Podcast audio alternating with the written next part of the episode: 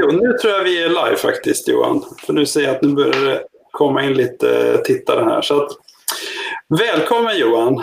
Tack så mycket!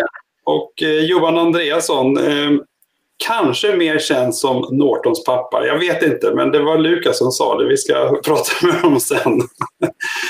eh, välkommen vilket fall som helst. Och, innan vi kör igång med, med intervjun, och intervjun idag hade vi, vi har satt som tema har vi sagt att ehm, eh, vi sa varför är det så fruktansvärt kul och spännande och utmanande med karting? Eh, så vi sa vi pratar, eh, det var du som ville prata lite mer om de kanske sociala sidorna och lite annat än just specifikt resultat. Vi kommer att prata lite om det också, men, men eh, fokus på det. Och eh, eh, då, innan vi kör igång så tänkte jag bara ta lite eh, information. Det är ju naturligtvis så att eh, man får hemskt gärna eh, kommentera i eh, chatten. Eh, och jag ska se till att titta på chatten sen. Och du har ju själv sagt Johan att du gärna ville ha lite spontana frågor som du kan få svara på. Så att det uppmanar vi alla. Och man kan... Jag har förbjudit några speciella farser att kommentera. Jag såg det faktiskt. De, andra. de får inte ställa. Det var någon Stefan som inte fick.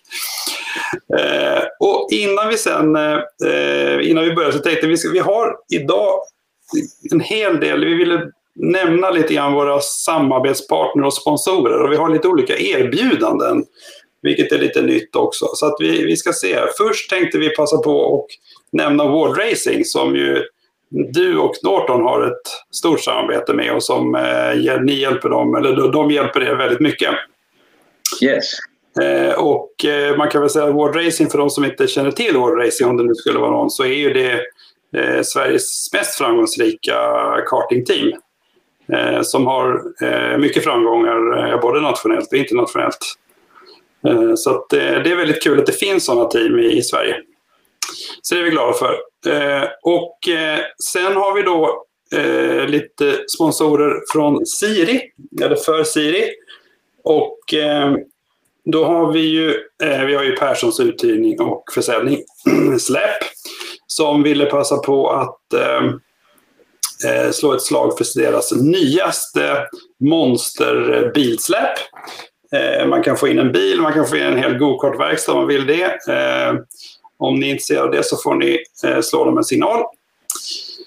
Sen har vi ifrån Audiosafe som gör hörselskydd, bland annat till motorsport.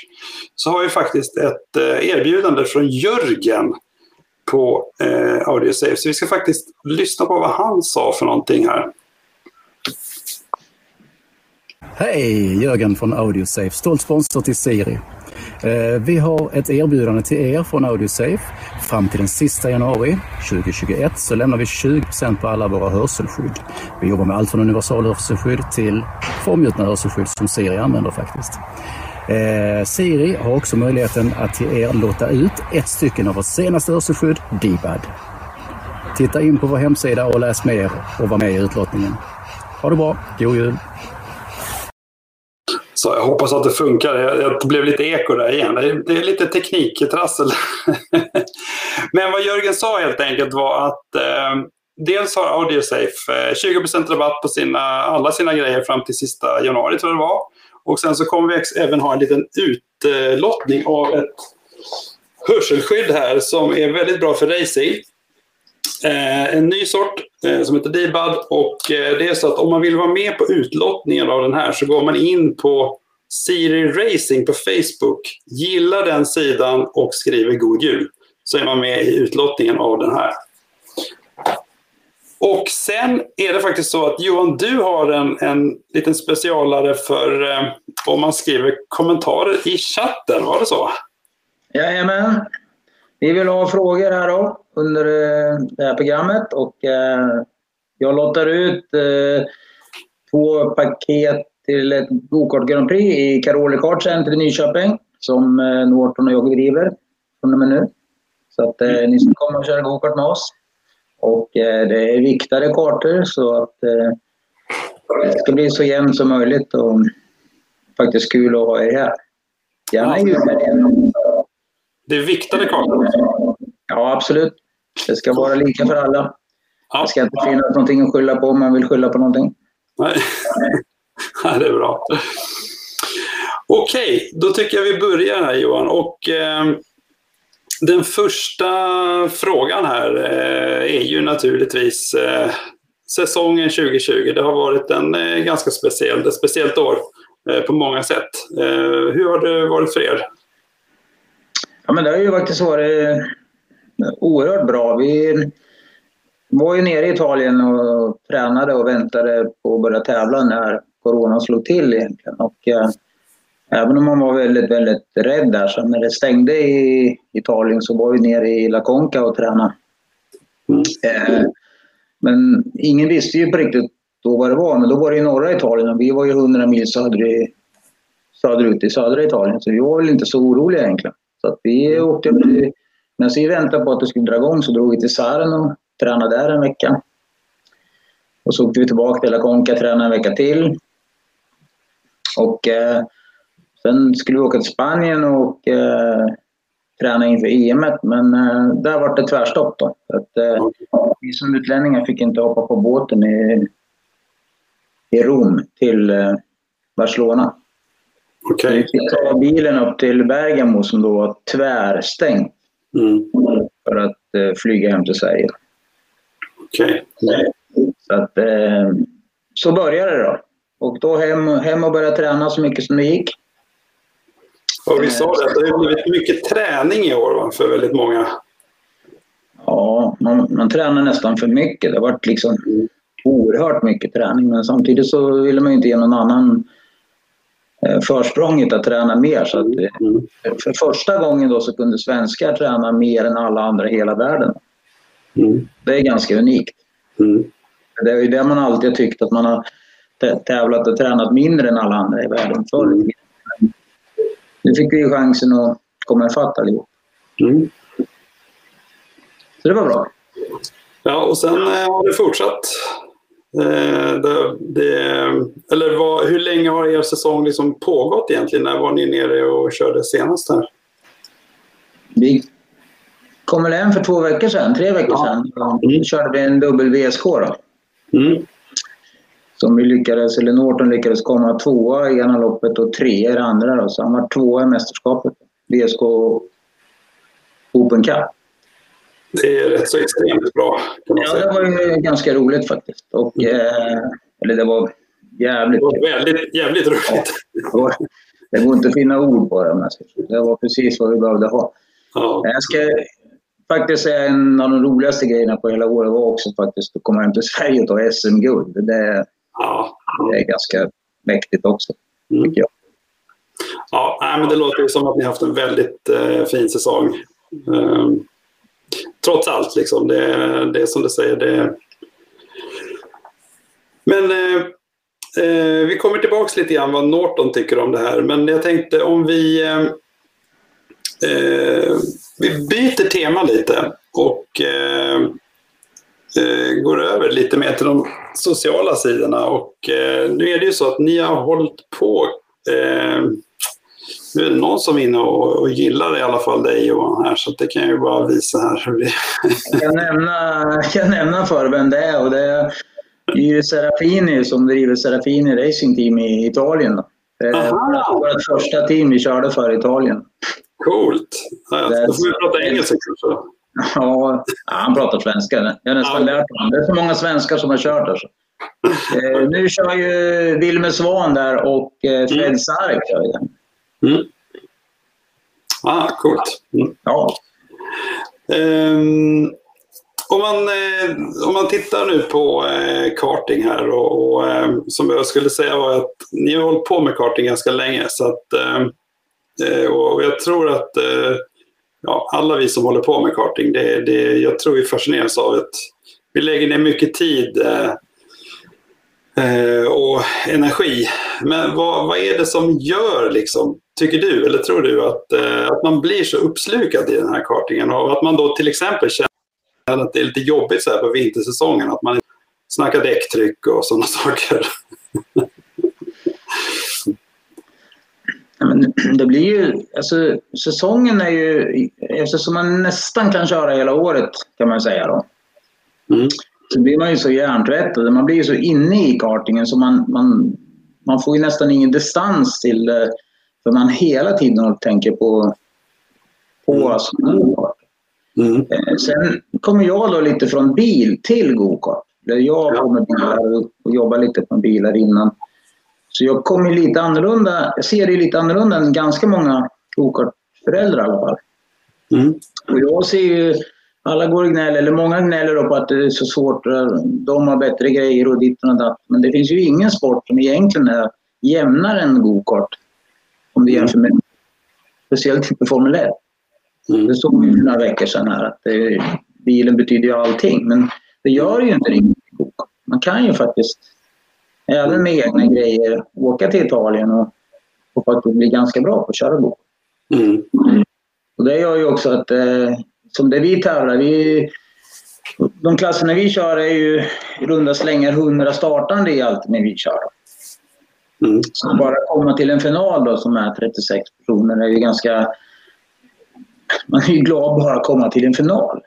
Ja, då kan man säga att det är inte vilken tävling som helst. Det är ju verkligen förare från, från hela världen som ställer upp i de här tävlingarna. Ja, man, man kan nästan säga att det är en eller den, den bästa eller, och den näst bästa från varje land i hela världen som kör Mm. på den nivån som vi kör. Det Mm. är ju, vi är ju inte, vi kanske är två, tre svenskar max som kör i vår klass. Ja. Och du, vi fick ju nu, nu har vi fått två stycken frågor här. Eh, Mm. Dels om de vill att vi skulle prata lite mer OK och OKJ. Det kanske vi kommer till. Men innan vi gör, vad Nortons karriär på några sekunder. Kan man, när började han till exempel? Just nu kör han OK. Ja, om eh, SBF inte lyssnar nu då så kan vi ju säga att vi fuskade med licensen så vi började ju med kadetten 1806. Okej. Men det hörde de inte. Nej, det hördes ju ingen, det är ju faktiskt eh, nio år sedan. Så att det, Ja. Mm. Men eh, det började ju med Kadetti. Och, eh, av en händelse då så började Norton och Dino Beganovic samtidigt och vi bor en timme ifrån varandra. Mm. Så när vi började så fick vi liksom det absolut svåraste motståndet man någonsin kunde få i karting. För den killen var grym. Mm. Så han har hela tiden varit vårt snöre, eller vad ska jag säga, eller hare eller vad man ska kalla under alla år, till och med till, och med till förra året. Mm.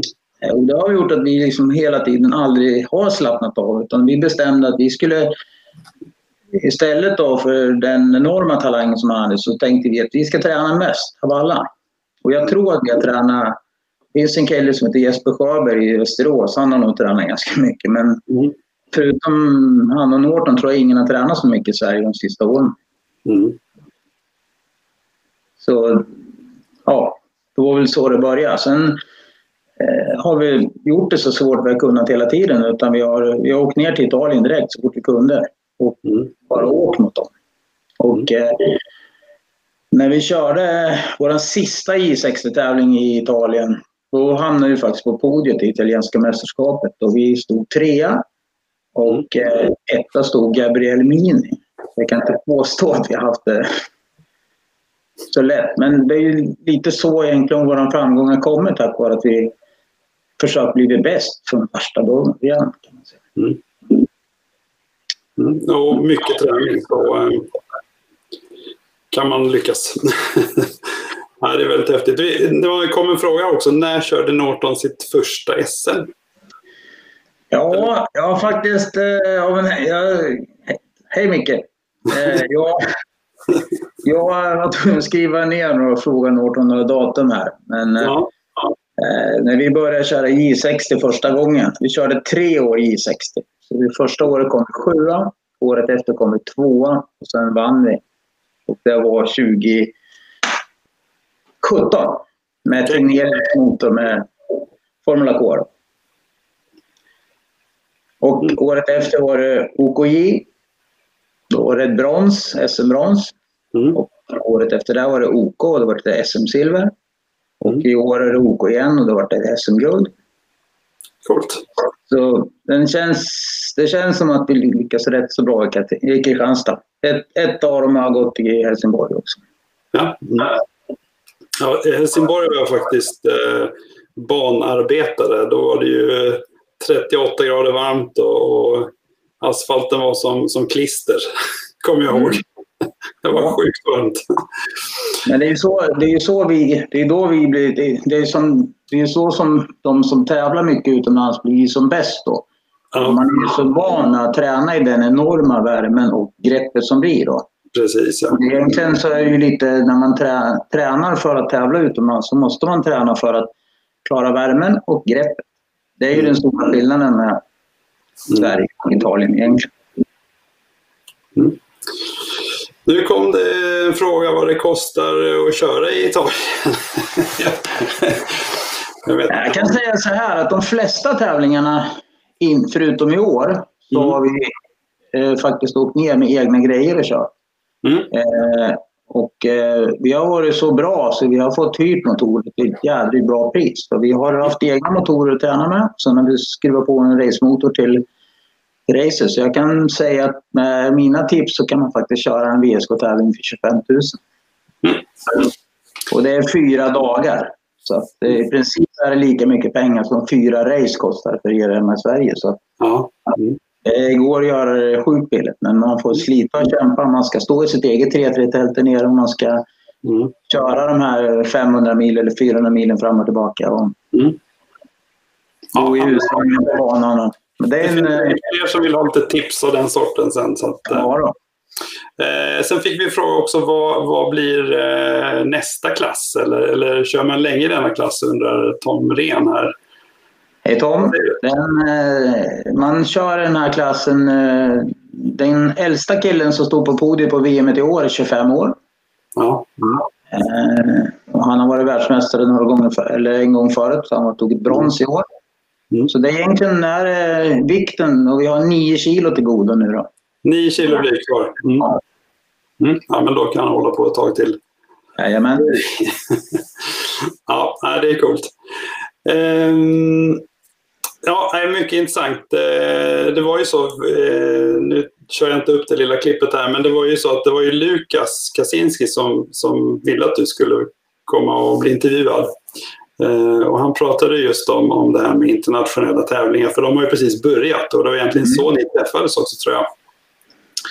Eh, så det är lite intressant att höra vad, vad du också säger. Men det, det, jag tror att det är många som är nyfikna just på hur det, den här internationella delen. Man, man liksom, eh, de flesta i Sverige tävlar ju just i Sverige, så att säga. Ja, absolut. Ja, men det, det förstår jag givetvis med. Men det vi egentligen vill, vi som tävlar utomlands, det är ju att ni kommer och frågar oss och hur mm. kan man göra det här på bästa sättet för minsta pengar? Sen när man har väldigt med pengar så kan jag också berätta hur man ska göra slut på dem där nere. Det är mm. inget problem. Men eh, mm. det, det, är ju liksom lite ointressant just nu. Ja. Spendera mycket pengar, det kan ju alla, men ja. göra en tävling med lite pengar är faktiskt svårare. Mm. Ja, mycket intressant. Ehm, ska vi köra vidare här lite? Jag tänkte ja fråga lite om eh, lite helt annat tema, men du har ju som sagt varit på många ställen, tävlat länge. Och då tänkte jag faktiskt passa på att fråga lite om, om eh, personer.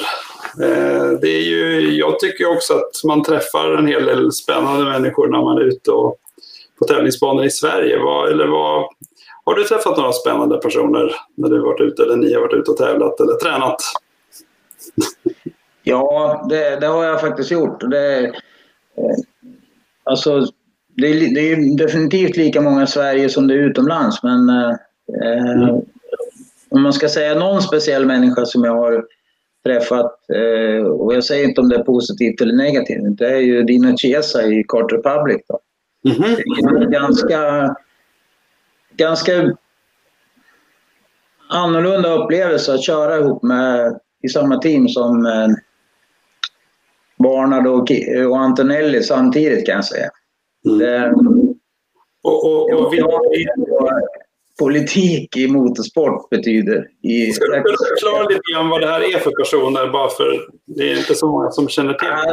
Ja, Antonelli då, en Mercedes junior och kom in i teamet precis strax efter oss. Mm. Eh, och hans, han hade eh, Mercedes i ryggen och Norton hade inte Mercedes i ryggen. Mm. I teamet då samtidigt så körde ju eh, Travis Anotte som var dubbel världsmästare i klassen OK då. Och mm. Taylor Barnard som kör OK nu då, som vann den sista tävlingen som körde, han körde ju OKJ med oss också. Mm. Så kom ju Antonelli in där också. Och eh, konkurrensen som blir i ett sånt stort team mm.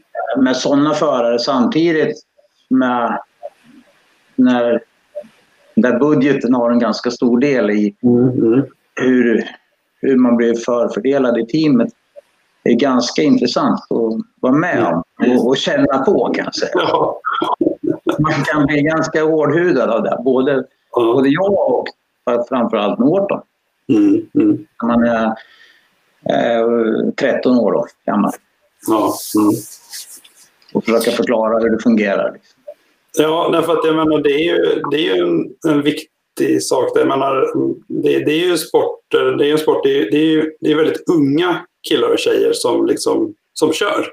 Alltså det, det, är ju, det är ju inte vuxna människor, det är verkligen det är barn och ungdomar. Så det är ju en... Eh, eh, jag menar, jag tror...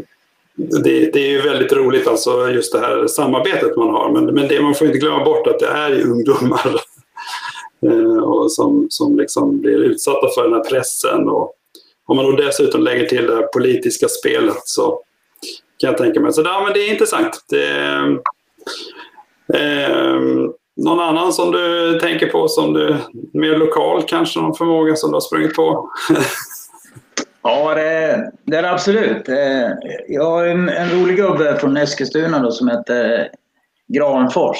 Eller Joel mm. Granfors pappa. Mm. Joel är också lika gammal som Norton. Vi har ju ja. faktiskt också hållit på från första början och det är en riktigt kul gubbe som har Mm. Skoja lite om hur många gånger man har tappat kedjeskyddet och sådana grejer. Det är faktiskt nästa fråga jag tänkte ställa om vi nu kommer in på det här med att tappa kedjeskydd.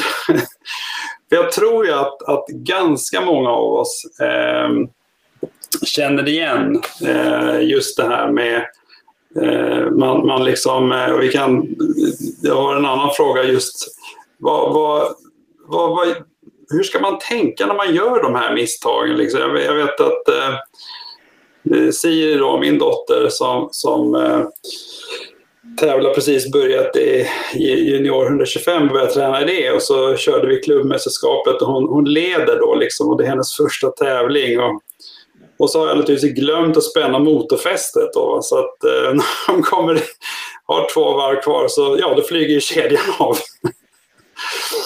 Och den här känslan man får liksom, när man, eh, när man inser att det är jag som har gjort det här. Liksom. Vad, vad, vad, vad ska man tänka då?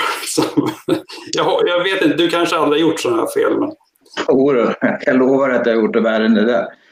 Jag ska berätta en liten grej faktiskt. Jag kom på den faktiskt här ganska nyligen när jag satt och tänkte, för jag började prata om, eller tänkte att den här frågan skulle komma upp. Och så tänkte ja. jag, men, eh, 2019 på EM-tävlingen i Genk mm. så har vi kämpat hårt och vi ska starta 15 mm. i, i, finalen på EM-tävlingen. Mm. Och det var väl första gången vi hade kommit till en EM-final.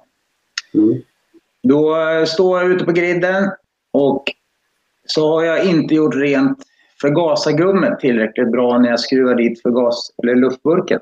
Mm. Den var inte urtvättad med bensinen i. Var så när eh, det är ungefär tre minuter kvar, den här tre minuters skylten bland alla grid girls och grejer där, så ploppar eh, luftburken där ner. Och eh, hela sik-fia-presidenten står ju bakom mig och Filipe Massa då som var observatör där. De står bakom ryggen på mig där. Jag bara tänker, det är fan Oj, ursäkta att jag såg. Det är inte sant. Det är, det är omöjligt. Det kan ju inte ske, tänker jag. Och, eh, det var ju ner på knä där och inget verktyg i fickorna eller någonting. Man får ju absolut inte mecka på griden. Men hade jag haft en sån här i fickan så hade jag kanske kunnat få dit den där. Mm. Kunnat köra. Men eh, det var ju bara att springa bort och hämta vagnen och rulla bort karten in i bandepån. Och eh, när vi går där tillbaka med vagnen då till depån så ser jag ju Nortons ögon i sidan på min kind där liksom och bara tänker vad fan ska jag säga nu? Liksom? Vad ska jag säga? Och Norton säger ju ingenting heller. Så det var ju bara liksom att bandepån. Eh, och så fick vi starta från bandepån och så när de andra kommer ut på mastervarvet och kör förbi oss då, då får jag börja knuffa igång honom. Då. Mm. Då hade jag sprungit två gånger fram och tillbaka och hämtat vagnen så jag var ju tvär slut att springa igång. Så när jag får igång honom då så är ju sista gubben förbi startrakan och allting. Så att, eh, mm. ja, då hade han ju lite arbete att komma upp. Jag vet inte exakt hur många placeringar han kom upp men efter kanske halva finalen kom han ifatt sista gubben. Då. Mm. Men, eh, och då var det ju bara att säga som det var, att jag ber om ursäkt. Jag misslyckades tyvärr här och, eh, och då kom vi överens om att eh, det kanske händer fler gånger och det kanske är dumt att ens fortsätta att gnälla om det här. Utan det är väl bara att titta framåt och ja, vi ska lära oss någonting av det här istället. Så att, han var mer mogen än mig kan jag det kommer jag aldrig glömma bort, det kan jag lova. Ja, Mikael han, han sa man lär sig mycket av dem. Alltså jag, jag, det, det ligger faktiskt väldigt mycket i det. Jag, jag tycker att det det är ju, jag tycker man eh, lär sig några saker. Något som jag har lärt mig liksom att om jag nu börjar att göra en grej, till exempel sätta fast drevet, då ska jag liksom alltid göra klart det innan jag börjar med något annat. Speciellt eh, till exempel sätta på vatten. Som en OK och OKJ har man ju alltid motorn av. Så den är ju på och av varje dag och kväll och då sätter man aldrig dit en slang på motorn utan att dra klart den slangklämman. Man sätter inte på den andra slangen ens på motorn förrän den första slangklämman är dragen. Mm. Ja, nej, men det, ja, någon, äh, Mikael han säger att hans, hans pojk kan vill byta både meck och farsel. Han vill. Man, ja, man kan ju säga man, man är glad att inte han ville byta mamma i alla fall. Då... ja. ja, nej, men det, det är verkligen, men jag, jag, tror att om man inte är liksom inne i det här så, så tror jag att som ut, alltså om man tänker man, man pratar med andra och så säger de, men hur kunde du liksom glömma det? Liksom? jag tror, är man inne i det så fattar man att det är inte så svårt. Det är ändå så pass många grejer som ska på i i rätt ordning och vara på plats. Liksom. Men, så det, det, kan ju hända. Liksom. Det, men, men, men annars tycker man, hur kunde du glömma det? Liksom? Det är helt obegripligt. Men det, det, blir ju lite så för oss som Mecka själva. Det är ju det att vi, vi gör det ju som en rolig grej man gör på helgen och då står man ju och snackar med sin polare och man har en social ja. grej. Mm. Om man tänker så, så som vi har det nu i i tältet hos Bard. Va? Där jag inte ens får mecka längre. Där mm. får ju inte ens, det, det, är inga som går och pratar med varandra. Alltså meckarna pratar, när de jobbar så är de på jobbet, de är ju på ett jobb kan man mm. De gör ju klart det de ska göra innan de går och pratar med varandra. Ja. Så, så är ju skillnaden också lite grann. Vi, vi är med farsor och morsor som meckar. Vi, vi gör det ju som en rolig grej med familjen. Ja. Så det ska väl kanske vara så också. Ja. Ja, nej, nej det, det ligger mycket i det faktiskt. Um, om vi lämnar de här misstagen en liten stund. Mm. Uh, och uh, jag tror att det är i alla fall några här som... Ja, det är kanske någon som kollar på den här videon sen. Uh, jag vet att det finns många unga killar och tjejer som gärna vill börja köra kart. Mm. Och eh, vad, vad, vad, tycker du man ska ge för råd? För att jag menar absolut det är rådet tycker jag. De ska absolut prova och de ska absolut börja. Men, men eh, har du något råd? Ja, men man ska, för det första måste man börja med att eh, prova då, som, som du säger. Mm. Mm. Och sen ska man nog skita i att ta fram tidtagaruret första tiden. Ja. Mm. För det finns ju ingen som sport som är så elak som karting är tack för att man alltid har på ratten en, en, eh, i början då, en, en, en, mätare som berättar hur dålig du är. Kan man säga. Mm, mm. Eh, och vad är meningen med det? Då är det ingen mening att berätta att du, du kan inte köra gokart. Nej, men det kan ju egentligen ingen annan. Det kan ju ingen inom flera år kan man ju säga. Nej, precis. Mm. Att, eh, det, det, man måste ju, måste ju lära sig att liksom, eh, börja och, och, och, ta den tiden det tar för att liksom bli ganska mm. okej. Okay. Mm. Och sen kanske man inte ens blir bäst i Sverige eller vinner någon serie eller någonting så måste man ju ändå kunna köra gokart i alla fall. Det är det som är lite tråkigt att så många som slutar. Som du tar till exempel de som är lite vuxnare då som är eh, 18-19 år plus som till exempel kan köra KZ för skojs skull. De Mm. kör ju ingenting istället. De tittar på TV och, Mm. och hänger på gokartkompisar och kommenterar istället för att ta en gammal, gammal KZ för 10 000 ut och köra. Som Mm. till exempel jag gjorde i vintras när jag tog... Ah, kul. Mm. Vi var nere och tränade i vintras och då kastade jag med min gamla KZ. Så jag har faktiskt kört på både Garda och Adria samtidigt som min son Okej. Ja, jag, jag, kan säga så här att jag får ganska mycket stryk. Nästan alla. Men samtidigt så måste man ju tordas och köra för skojs skull också. ja, ja, jag, jag, jag, har ju liksom tänkt att jag ska Det är en inte... liten uppmaning till er nu som sitter hemma och inte kör gokart. Det, det kan ni göra. Det kan ni göra. Om ni lånar min KZ. Okej. Det- Nu eh, fick vi också kommentarer från Mikael här att det finns klubbar som har provat på som man kan låna. Eh, Absolut. Västerås. Så det finns väl eh, det här som heter Karting on Tour till exempel. Som Bilsportförbundet då organiserar. Där man kan, och det kan man ju kolla. Olika klubbar har olika en vecka då så kan man komma dit och testa. Absolut. Man kan testa alla sorter. Även äldre människor kan göra det också. För att Mm. Alla i någon klubb har en kille där som har en kart att låna ut. Det kan jag lova. Han är schysst. Och, och åker man till exempel till Järfälla så har ju till, Soda till och med racekartor att hyra ut för deras små eh, vardagskvällstävlingar. Okej. Där man kan hyra en rotaxkart och faktiskt köra racekart och tävla.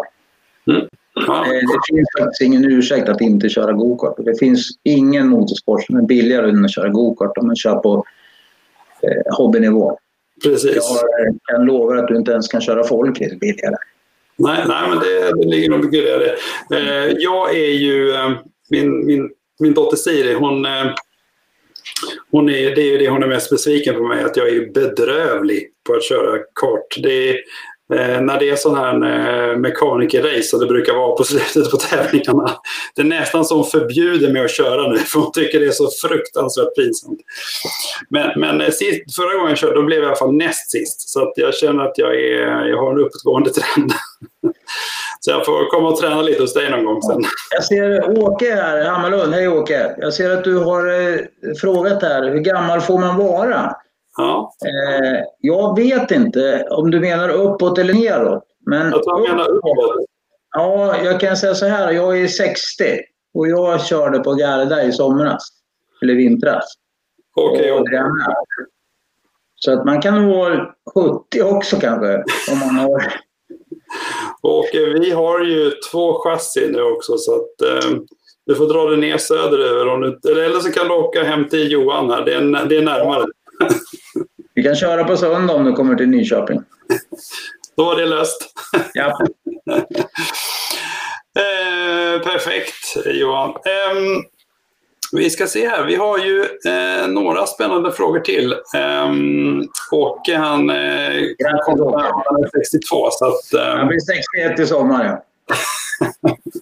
ja, då får du köra mot varandra. Ja. Hemligheter finns det ju faktiskt rätt så gott om. Alltså, det här är ju ett väldigt spännande eh, område.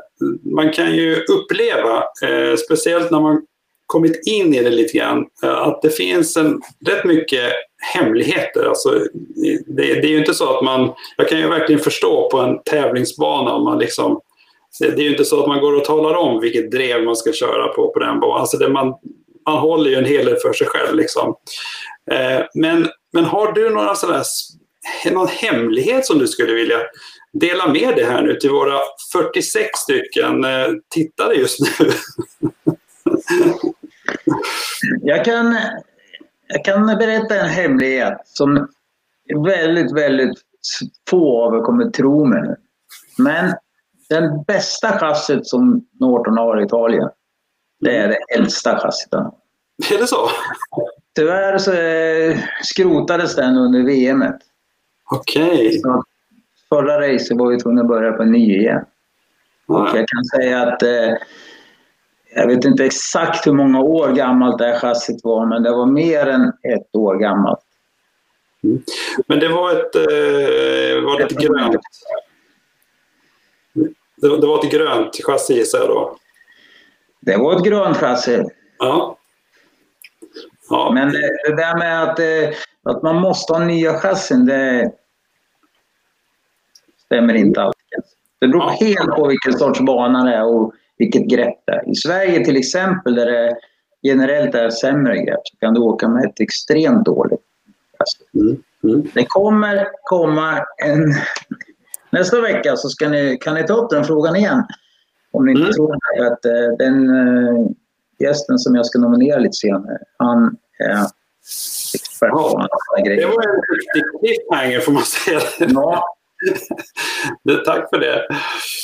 Uh, du, om vi, vi växlar över lite nu här till, till Norton igen. Vad, vad, um, vad säger Norton om allt det här? Tycker han det är kul? Är det liksom svårt att få ut honom till att träna? Du sa att han tränar stenhårt eh, och ni tränar jättemycket, men vad, hur är läget liksom? Är han... Ja, men, när vi körde i, i, i, mindre klasser så var det ju extremt många resor till Järfälla. Vi körde ju för Tegnelius Motor i Stockholm. Då. Så vi hade ju alltså närmst, eller vi, vi åkte alltså igen, från Nyköping genom hela Stockholm. Så vi hade ju två timmar resväg till banan och två timmar hem. Så vi hade ju fyra timmar restid till varje träning. Och mm. vi tränade ju en bra bit in i november. Mm. Och då var det väl inte alltid jätte, jättekul att komma hem åtta på söndagskvällen till Nyköping. Mm. Men eh, nu är det ju, nu är det ju på ett annat sätt. För nu är vi ju... Ofta när vi är nere och tränar i Italien nu så flyger man ju ner en hel vecka och då bor man ju där nere med teamet och allting. Så man, man hamnar ju nästan lite i en bubbla. Ja. Eh, eh, det finns ingenting annat. Alla hotellet går upp samtidigt, alla äter frukost samtidigt, alla åker till banan och skruvar upp kartorna på morgnarna. Mm. Och alla är tillbaka på hotellet klockan åtta och äter tillsammans. Så då blir det som att vara på, i lumpen lite grann. Man liksom mm. kommer in i det. Mm. Då är det, inte så, då är det lättare. Det blir liksom inget, finns inget alternativ. Mm. Vi har ju varit i Vendrell mm. eh, tillsammans med Radne. Mm. Två i Spanien. Och eh, det, då är det lite så som du säger. Man, man, man, gör inget. man bor på ett hotell, man kliver upp, mm. käkar frukost, åker till banan. Sen så tycker man att man behöver käka, frukost, käka lunch, tillbaka käka lunch, tillbaka till banan. Och sen kör man och sen packar man ihop och så är man liksom på hotellet och käkar middag och sen så gör man så. Alltså det, det, är, väldigt, det är väldigt skönt. Alltså man, man, gör bara, man gör bara en grej när man är där. Det, ja. Ja, men det, det, det, funkar ju faktiskt exakt likadant i Italien med, kan man säga. Det, det, det är lika bra i, hos Radne i Spanien som det är i Italien kan man säga. Det är väl skillnaden att det är bättre väder i Spanien än vad det är i Italien på vintern. I vecka åtta brukar det vara lite bättre i Spanien faktiskt. Ja, det kan jag lova dig. Jag har sett, eh, jag brukar ha några kompisar som äh, åker till, till Italien så vi brukar jämföra väder. Så att, mm. Men, men det kan man ju faktiskt, jag tycker det är ju en, en, att göra en sån grej är roligt att göra och det behöver inte heller vara så dyrt om man nu ska ge ett tips till, till nybörjare. Absolut inte. Framförallt så får man ju en insyn i vad det handlar om. Liksom. Och, och, och man knyter väldigt mycket kompiskontakter på det mm. sättet också. Både föräldrarna och ungarna är, ja, mm. blir vänner.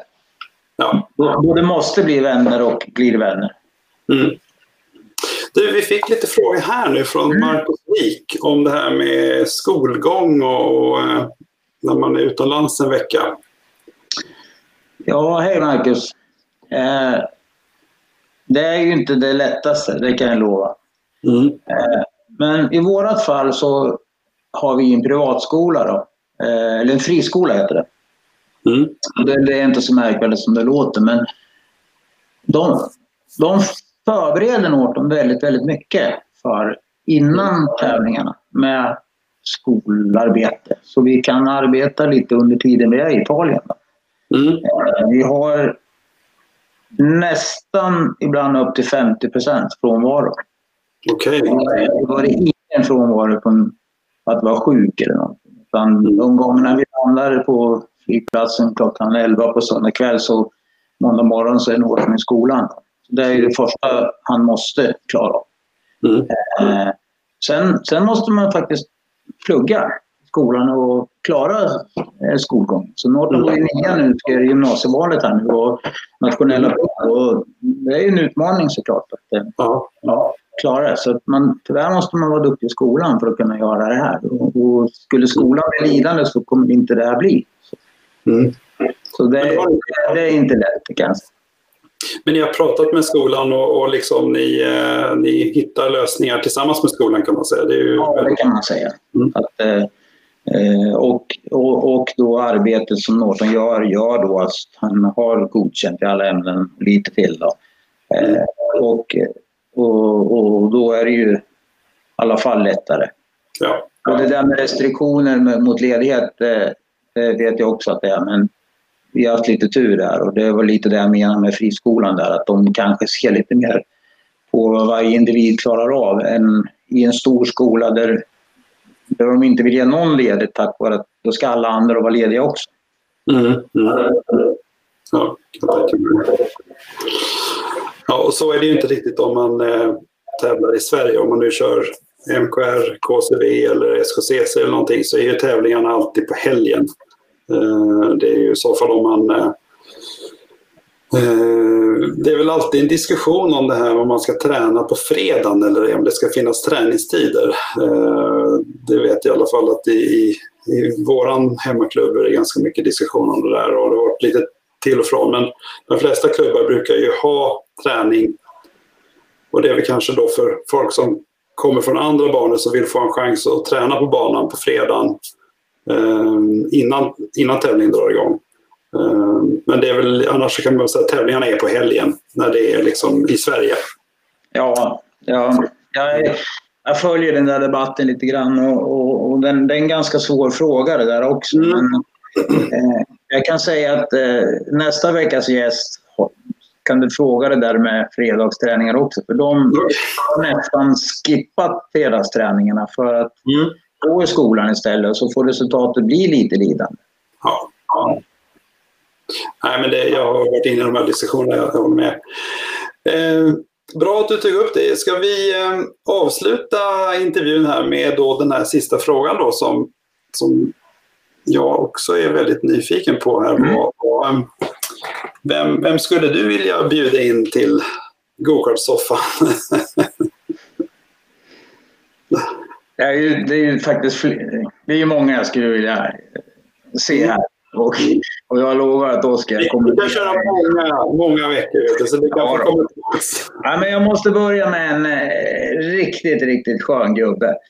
Mm. Eh, som eh, jag umgås ganska mycket med på tävlingarna. Och eh, han är en enorm inspirerande man för hans fantastiska humör i med och motgång. Och det är Henkan Jansson från Mm. Raspo, Raspo Power mer känns som. Raspo Power. Han kan gå på händer och han kan springa och han kan göra mycket roliga saker. Men han meckar själv. Han har två grabbar. Mm. En som är OK, Kasper. Eh, och eh, Rasmus då, som kör KZ. Mm. Eh, och det är en skön gubbe. Och eh, han är, om inte även sämre än mig på eh, data, så vem som ska lära honom det här med livesändningen, det ska också bli kul för mig att följa. Han, han, och han, eh, han kämpar på så hårt det går också. Och, eh, ja, det blir jätteroligt. Eh, Det är väldigt kul. Och välkommen Henka!